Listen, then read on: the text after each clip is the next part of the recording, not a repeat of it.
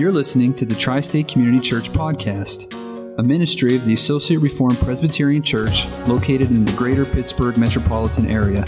For more information, including service times, please visit us at facebook.com forward slash Tri State Reformed Church.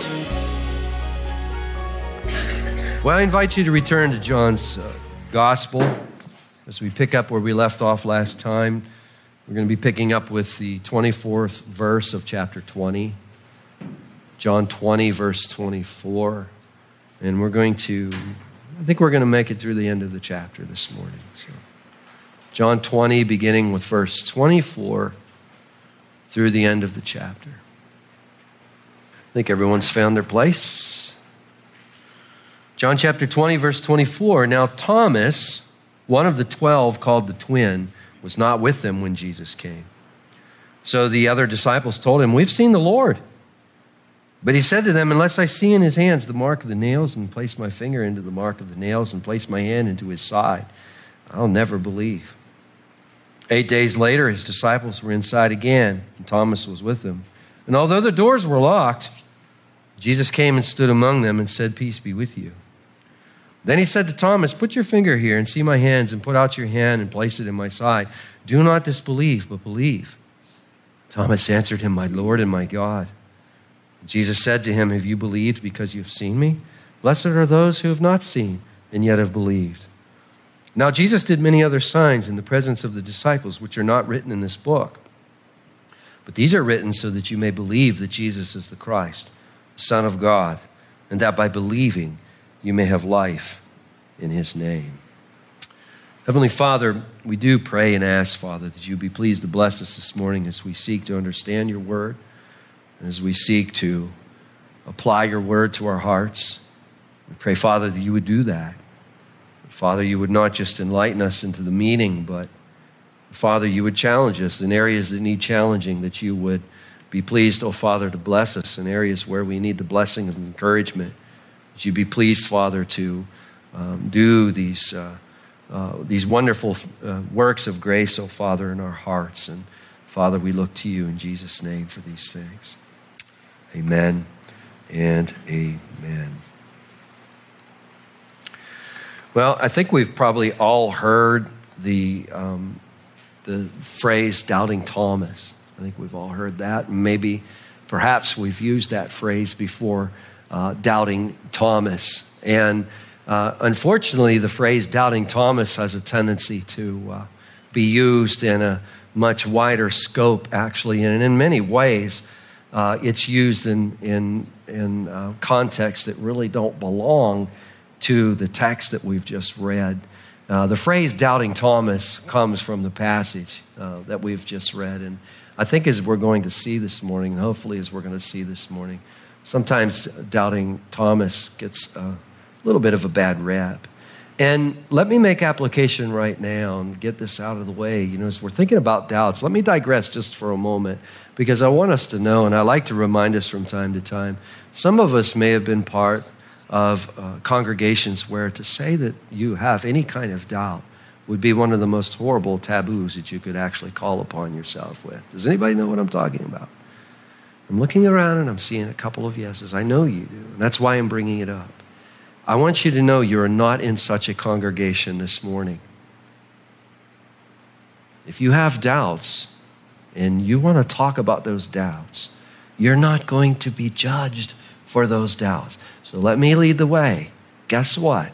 Occasionally, I have doubts. Hi, my name is Rick Anderson. Sometimes I have doubts. Why? Because a lot of things happen to us the moment that we put our faith and trust in Christ. A lot of things happen to us. But one thing that doesn't happen to us is we're not made perfect right on the spot, are we? Uh, in God's providence and in God's will and God's design, there's still a remnant of sin that dwells in our hearts. And that is the source of doubt, isn't it? That's the source of doubt. So we're going to wrestle. Some of the most faithful people who've ever walked with the Lord in this, in this earthly life. You read their memoirs, you read their histories and stuff, and they will, you know, praise be to God that they had the courage to admit that they sometimes were littered with doubts.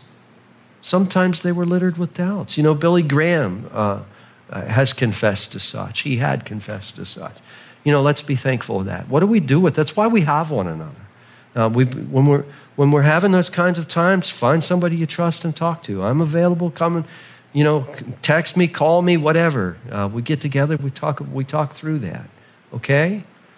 But sometimes, back to the phrase doubting Thomas, you know, doubting Thomas, he sometimes gets a little bit of a bad rap. I mean, we can use the phrase doubting Thomas in, in a context such as this. You know, I've been a little bit of a doubting Thomas about this, or I've been a little bit of a doubting Thomas about that. And sometimes we can use uh, the phrase that way. And what are we saying by that phrase? We're saying this. We're saying, you know, I've been somewhat skeptical about this. I've been somewhat skeptical, skeptical about that. But sometimes the phrase doubting Thomas is used all the way uh, to describe full throttle agnosticism or full throttle atheism. And um, that, that is a little bit of a problem, as we're going to see this morning, hopefully, God willing. What do I mean by agnosticism?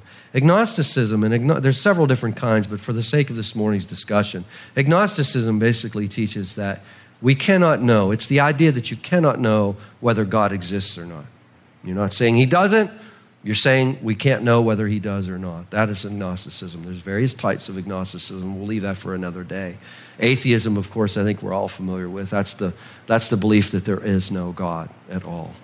And sometimes doubting Thomas can be used in those kind of contexts. And I think as we, as we go through our text this morning, we're going to see that that's really a misuse. And why am I introducing the sermon this way? Because I think sometimes we have, because the phrase doubting Thomas is so prevalent in our, in our language if you will. That I think sometimes when we read this text, we unknowingly import this idea of doubting Thomas into the text. I'm not saying we will all do that. I'm not saying we always do that, but I'm saying we run the risk of doing that.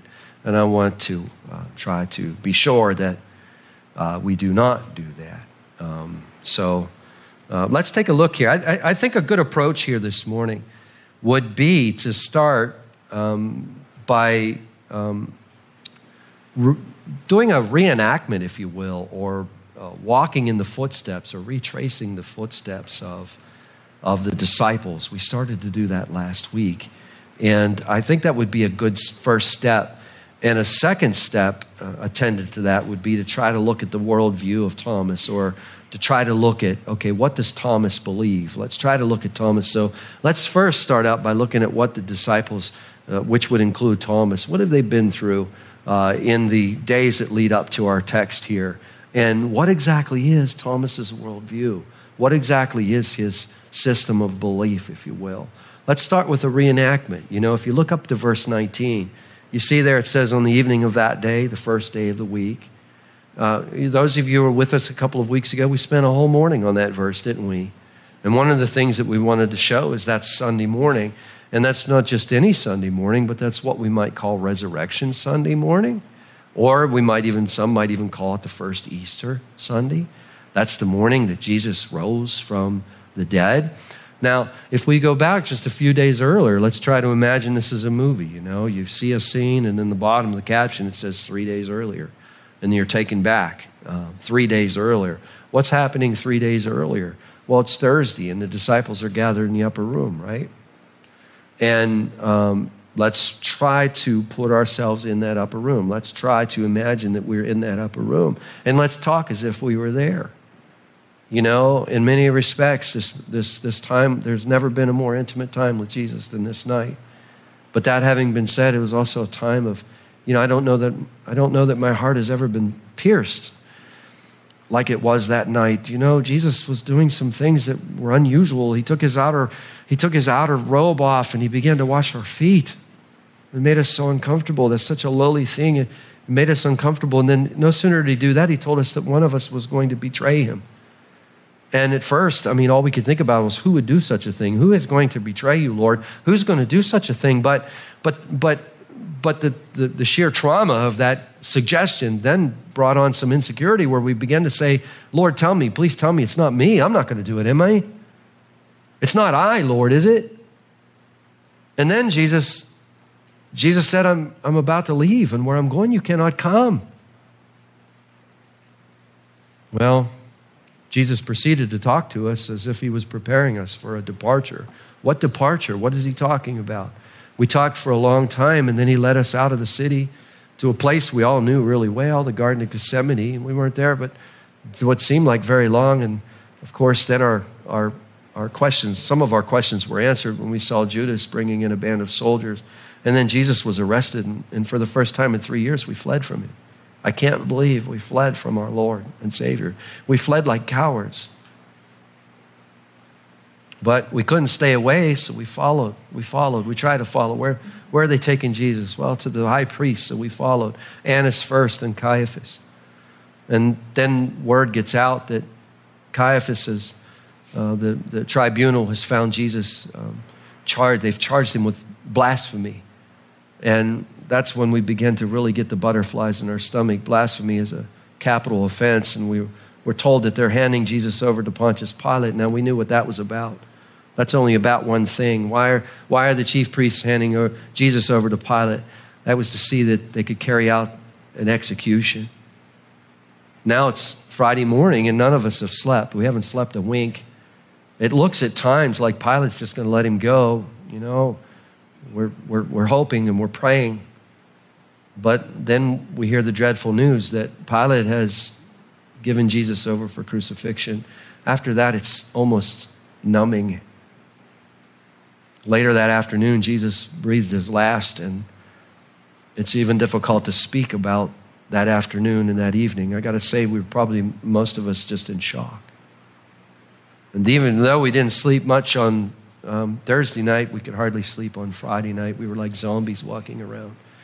And when we did take a little bit of a snooze here or a snooze there, we would wake up thinking, okay, we're just dreaming all this. Where's Jesus?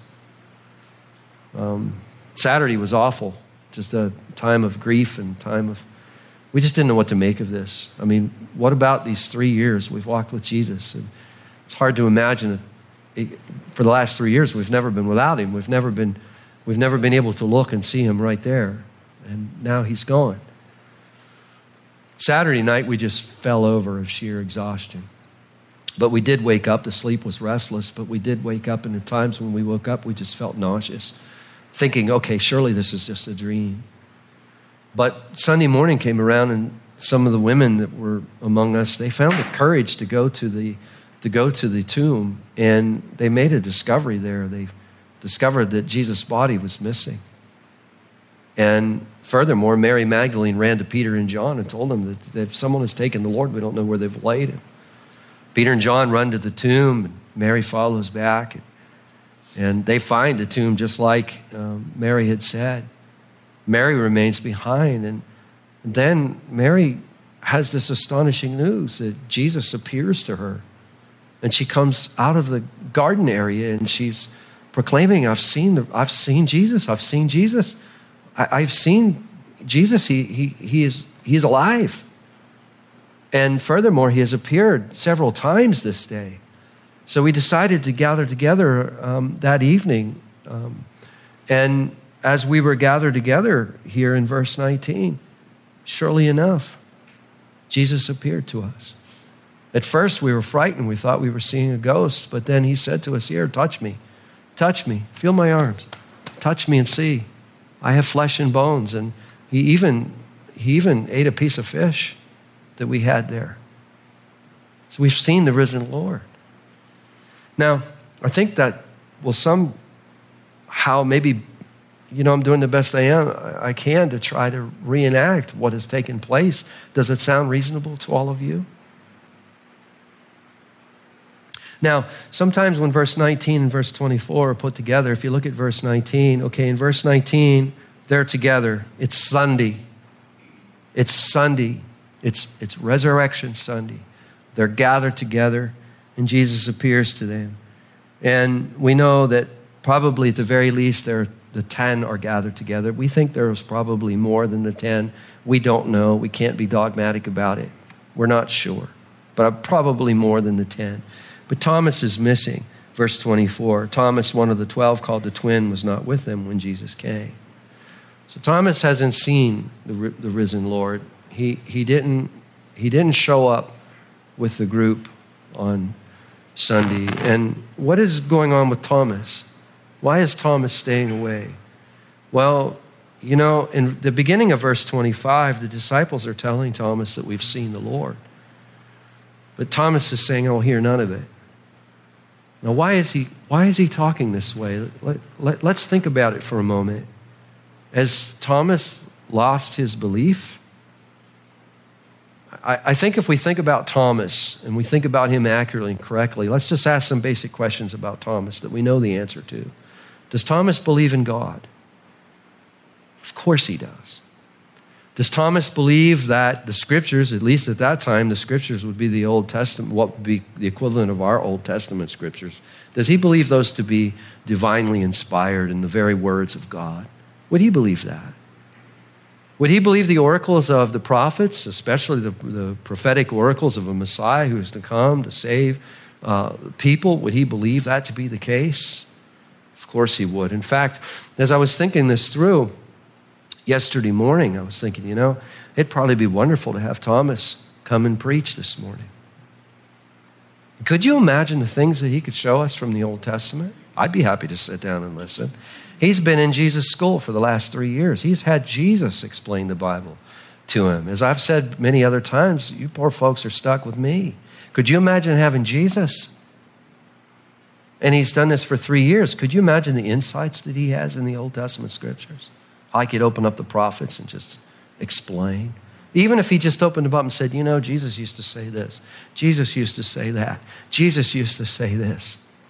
Oh my goodness, could we get some sermons out of Thomas? Then what's Thomas's problem? Trauma. I think it's sheer trauma. I mean, let's think about it. Thomas has left everything to follow Jesus. His entire hopes have been invested in Jesus. Everything. His hope is invested in Jesus, and now it's been taken away. His hopes have been crushed, his hopes have been dashed. And when trauma comes, we all act a little bit differently, don't we? You know, over the last 20 years or so, I've been around the funeral parlor enough to know that we act and react differently when tragedy comes in to our lives, don't we? Thomas is acting differently than the rest of the disciples. You know, he didn't show up for the meeting on verse 19, and sometimes you'll hear this application made. If, if Thomas would have shown up, he would have seen the risen Lord. Right? And then sometimes you hear said, well, Thomas is never rebuked for not being there. Well, what do we do? Which do we choose here? You know, let's just make some let's just make some application of that for a moment. If a, if, a, if a dire tragedy occurred in one of our lives on a Friday afternoon, is there a person here that would fault that family for missing church on Sunday? I mean, would anybody here be so cold as to say, hey, we didn't see you on Sunday? I don't think so. I really don't think that there's anyone here that would do that. We, we would want to come alongside of them with comfort and grace, wouldn't we? We prayed for you this morning. Even though you weren't with us, we, you want to, we want you to know we prayed for you. I mean, come on, that tragedy happened on Friday. I don't think any of us would fault. I don't think any of us would fault the family for not being with us on Sunday. But that having been said on the other side of this, Jesus comes and meets with his people on Sunday morning, doesn't he? Jesus did come and meet with them. He came and personally met with them as they were gathered together. So, on the one hand, we don't want to um, find fault. On the other hand, we don't want to let go of the fact that Jesus actually does meet us as we're gathered together, doesn't he? Why'd you come up the steps this morning? It's because you're anticipating Jesus meeting with you as we're gathered together, aren't you?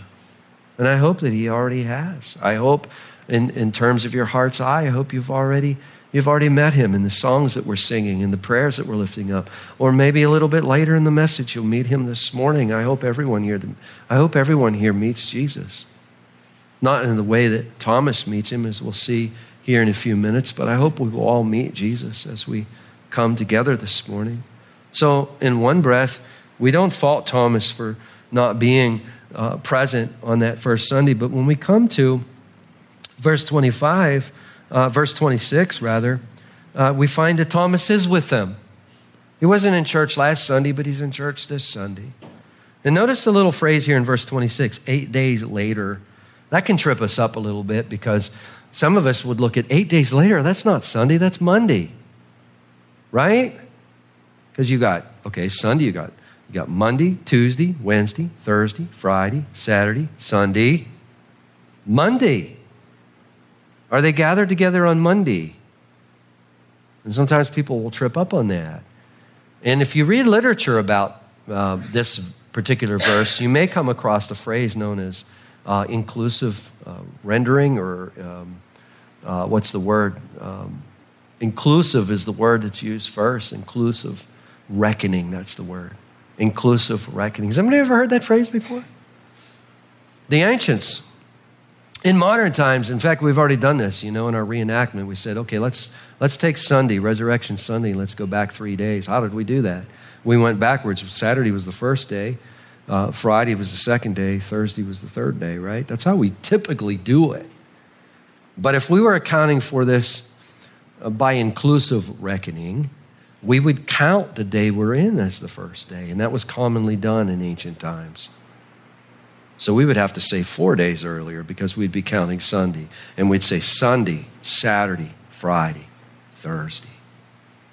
And this is, this is how this is being accounted for here. This is Sunday. It's eight days later.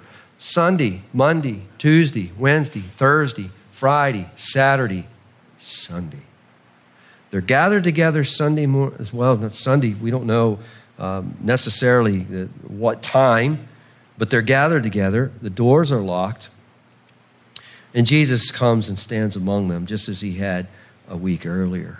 And I think there's a lesson in this. Notice that Jesus could have appeared to Thomas throughout the week, but he doesn't.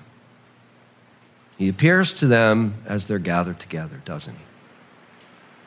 And, and this indeed, I think, I think this is a, a, a lesson for us uh, to not give up, you know, don't give up meeting together as some are in the habit of doing. Jesus does meet with us. Thank, praise be to God that Jesus meets with us when we're in our prayer closets or wherever it is that we pray. Praise be to God that Jesus meets us when we're individually uh, through the week opening up our Bibles, studying our Bibles. Um, but He especially meets to us as, meets with us as we gather together, doesn't He? And if we haven't up until today come up the steps uh, anticipating Jesus meeting with us, from now on, let's do so. I know many of you do. Uh, I mean, don't get in your car and head to church on Sunday without anticipating that Jesus is going to meet with you and pray that he will meet with all of us. As we all pray, Lord, please come and meet with us. Let me give you a quick story here. I'm going to try to do this really quickly. Um, years ago, I got, two, I got two stories this morning I want to uh, share from this time. Years ago, when I was going out to Columbiana County Jail and doing services for the inmates out there, as, as um, they got to know me a little bit, they started to ask, you know, could you come out sometime and talk with us? And I remember, um, I remember these uh, folks. They asked. I, I, went out on a Thursday to talk with them, and I, I remember them saying, you know, uh, is there any way you could start coming once a week? Because I was going out every other week. Is there any way you could start coming once a week? And I'm like, you know, really, I can't. I mean, it's tough to get out here every other week. I was doing three services on Sunday. I'd get out there about noon. I wouldn't leave until five in the afternoon. And I said it would be really tough. Um, but they, they shared with me that they actually checked off the days on their calendar. They actually checked off each day, anticipating the service. And up until that point, I hadn't really made the connection that the congregation itself has so much to do with how the worship service goes. Oftentimes, everybody gives that to the, the praise team or everybody gives that to the preacher. I want you to know that probably the primary thing going on on a Sunday morning, whether we receive a blessing or not, has everything to do with you. It actually has, I won't say everything, but it has a lot to do with you. Are we coming here hoping to meet the risen Lord? Are we checking the days off with great anticipation to come and gather together with the worshiping community and praise God and enjoy His presence in the company of our family and friends. Do you follow what I'm saying? I wondered for a while why those services were so intense and that women's service, that women and that men's service, the two later services, both of them were very intense. And it was because there was a great anticipation on their part to have the service. It makes all the difference in the world. Now, here Thomas is. It's eight days later. Thomas is with them. We're told that although the doors were locked, Jesus came and stood among them, and he said, Peace be with you. And then he comes and speaks to Thomas. You know, he says to Thomas, Put your finger here and see my hands, and put out your hand and place it at my side. You know, you got to wonder, you know, as the disciples have been pleading with Thomas and saying, You know, Thomas, Jesus is alive. And you can almost hear Thomas say, I don't want to hear any more about this. I'm just, I don't want to hear any more about this. You know, people see what they want to see. I don't disagree that you're seeing things, but you just see what you want to see. And I don't want to go there to where he finally says, you know, listen, unless I see in his hands the mark of the nails and place my finger in the mark of the nails and place my hand into his side, I'll never believe. These are the, this is the language of someone whose hopes are crushed. And now Jesus is right before him. And what does Jesus say to Thomas? Put your finger here and see my hands. Put out your hand and place it in my side. I imagine, I don't know what's going on in Thomas's mind as Jesus appears before him. But, um, and I don't know if he has time to think about this one, but perhaps, perhaps what might be on some of our minds is, Lord, how do you know I said that? You, you weren't there when I said that, Lord. And maybe that's what prompts Thomas's answer, my Lord and my God. You know, it's, it's uh, I think, a little bit sad that Thomas is remembered for his doubts instead of his confession. That's not a new application. I think we may have all heard that one before. But what a confession he makes. My Lord and my God.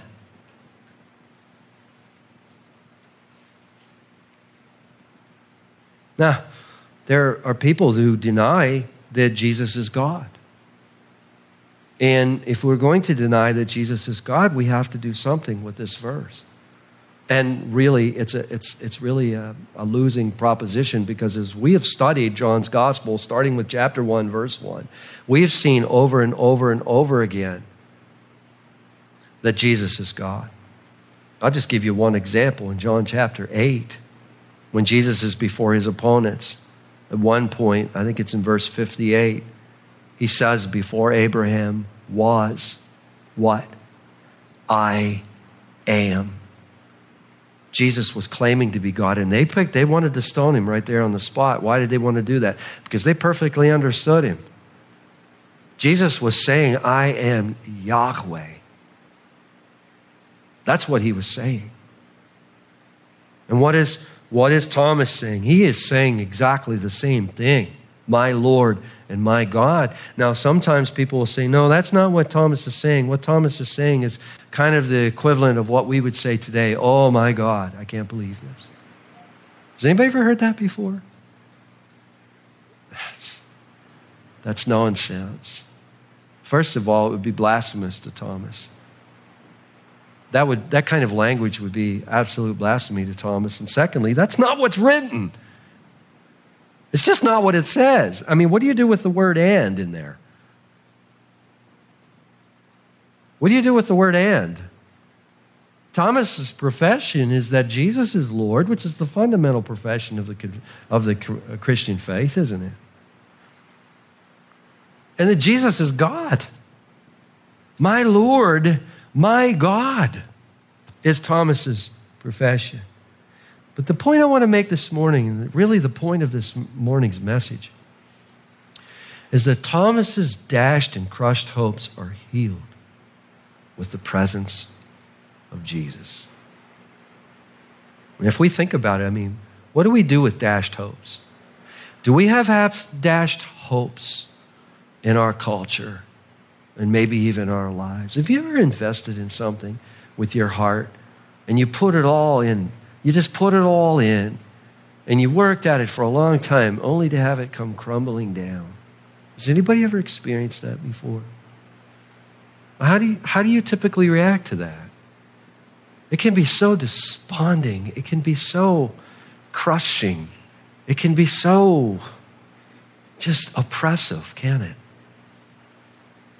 Sometimes we just check out like Thomas has. I don't want to hear about it no more. I just don't want to hear about it no more. And in our culture, as we look around in our culture, I mean, as we look especially at the massive addiction and what have you going on in our culture, is our, uh, do we, are we moving around in a culture that is practically hopeless? You better believe we are. And how is this hopelessness healed? It's, the lesson's right in front of us. It's healed by the presence of Jesus, isn't it? It's healed by the presence of Jesus. Verse 29, I want to, you know, in the remaining time we have here, I want to look at verses 29, 30, and 31 because I think we can fall down here. I think we can trip up here. Jesus says to Thomas, If you believe because you've seen me, blessed are those who have not seen and yet have believed. Now, sometimes I think we can read these verses and we can get the impression that, you know what? Thomas, he is a guy who had to have proof. But the real believer is the one who needs no proof. Has anybody ever heard that before? you can get that from this verse, I guess. I don't know what you do with verses 31, 30 and 31, though. They seem, if you take that line in verse 29, verses 30 and 31 seem to be really out of place, don't they? And that should tell us that maybe something's wrong with the way we're understanding verse 29. Let me tell you another story about, the, um, about my time at um, Columbiana County Jail. Now, I wasn't in jail when I talked this way. I gave a talk a few years ago, and I, asked, I always ask Tammy, and I'll ask her when we get in the car at some point today, I'll say, okay, how would that all go? Was that clear? Was that awful? She'll tell me the truth. She does it very nicely, she does it very kindly, but she tells me the truth. Um, I'd given a talk at the Clark Field. I think it was at the Clark Field. And I thought it went pretty well. And I said, Tammy, how'd that go? She goes, Oh, it went good. I said, okay, but the look on her face, I'm like, what's wrong? She goes, oh, they, they, they all thought you were in jail. Everybody thought you. Okay, I've never been in jail.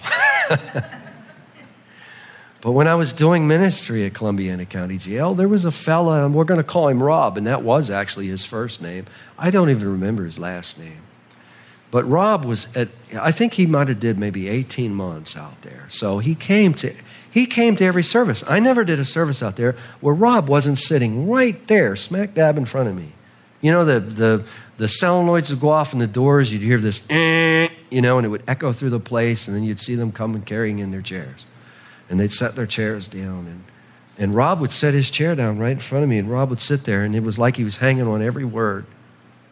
And I would tell Tammy, I said, you know, there's a fellow that comes, I mean, he's at every service. He never misses and seems like he hangs on every word. And in the meantime, I don't know, six months in, maybe probably more like a year in, um, these ladies said, would you come, would you come and talk with, with us? And I'm like, oh, sure, I'll come out Thursday. It just seemed like it was Thursdays when I typically would go out there and talk with people. I said, I'll come out Thursday. So I go out on this Thursday, and they took us to a different place um, in the facility. And we happened to walk past a room where there was a, a meeting going on. And I asked, you know, who, who's in there? And they said, well, the Jehovah's Witnesses are in there. I'm like, oh, okay. And as I walked back, guess who I saw sitting in the front row, hanging on to every word? It was my boy Rob. I'm like, Rob, what are you doing? I'm telling you Jesus is God. They're telling you isn't. You're hanging on to it all. Rob would believe anything you told him. And you know, when, when you move about amongst people who profess Christianity, it's not hard to find people that are like that, is it?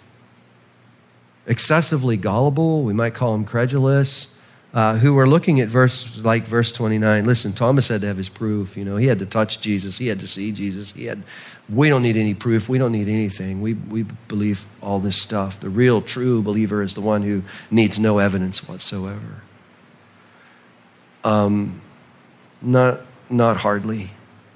Look at verse 30 Jesus did many other signs in the presence of the disciples, which are not written in this book. And we've looked at these verses through the course of our study because John is telling us we don't have to guess why John is writing. He tells us in verse 31 These are written so that you may believe that Jesus is the Christ. This is put forward as proof. God is not asking us to jump in darkness. He's not asking us to jump where there's no proof. He's not asking us to jump where there's, there, there's nothing. We're not jumping into the dark. As it's sometimes said, we jump into the light. Let me give you one more illustration. Maybe we'll flesh this out. Let's suppose I'm not a pastor. Let's suppose I'm not even a believer. Let's suppose that I'm still walking in my sins. I back the truck out of the driveway for the last time. I go and wrap it around a telephone pole. Now I'm in front of Jesus and I'm in front of his tribunal and I'm face down on the floor and I'm saying, Lord, I didn't know. Lord, I didn't know. Lord, I didn't know. I didn't know. And I hear an angel say, Rick, how is it that you didn't know? Rick, how could you be so out of touch with reality? You see, Thomas is out of touch with reality that week between the first Sunday and the second. He's walking around with dashed hopes, crushed spirit, thinking Jesus is dead. But Jesus is actually alive. And Thomas's salvation is accomplished. And Jesus really has prepared a place for Thomas. Thomas is out of touch with reality until he meets Jesus. This is not a Christianity is not a leap in the dark. Christianity is a leap into the real deal here. It's a leap into reality. Not that just we've been created by God, but that we are loved by God and that Jesus has come, who is God. He has died on a cross. He has accomplished salvation. On that Sunday morning, He rose. He has prepared a place for us. There's going to be a judgment. This is all coming to an end. Jesus is going to create the new heavens and the new earth. That is reality, isn't it? And until we come to understand that, we're out of touch with reality.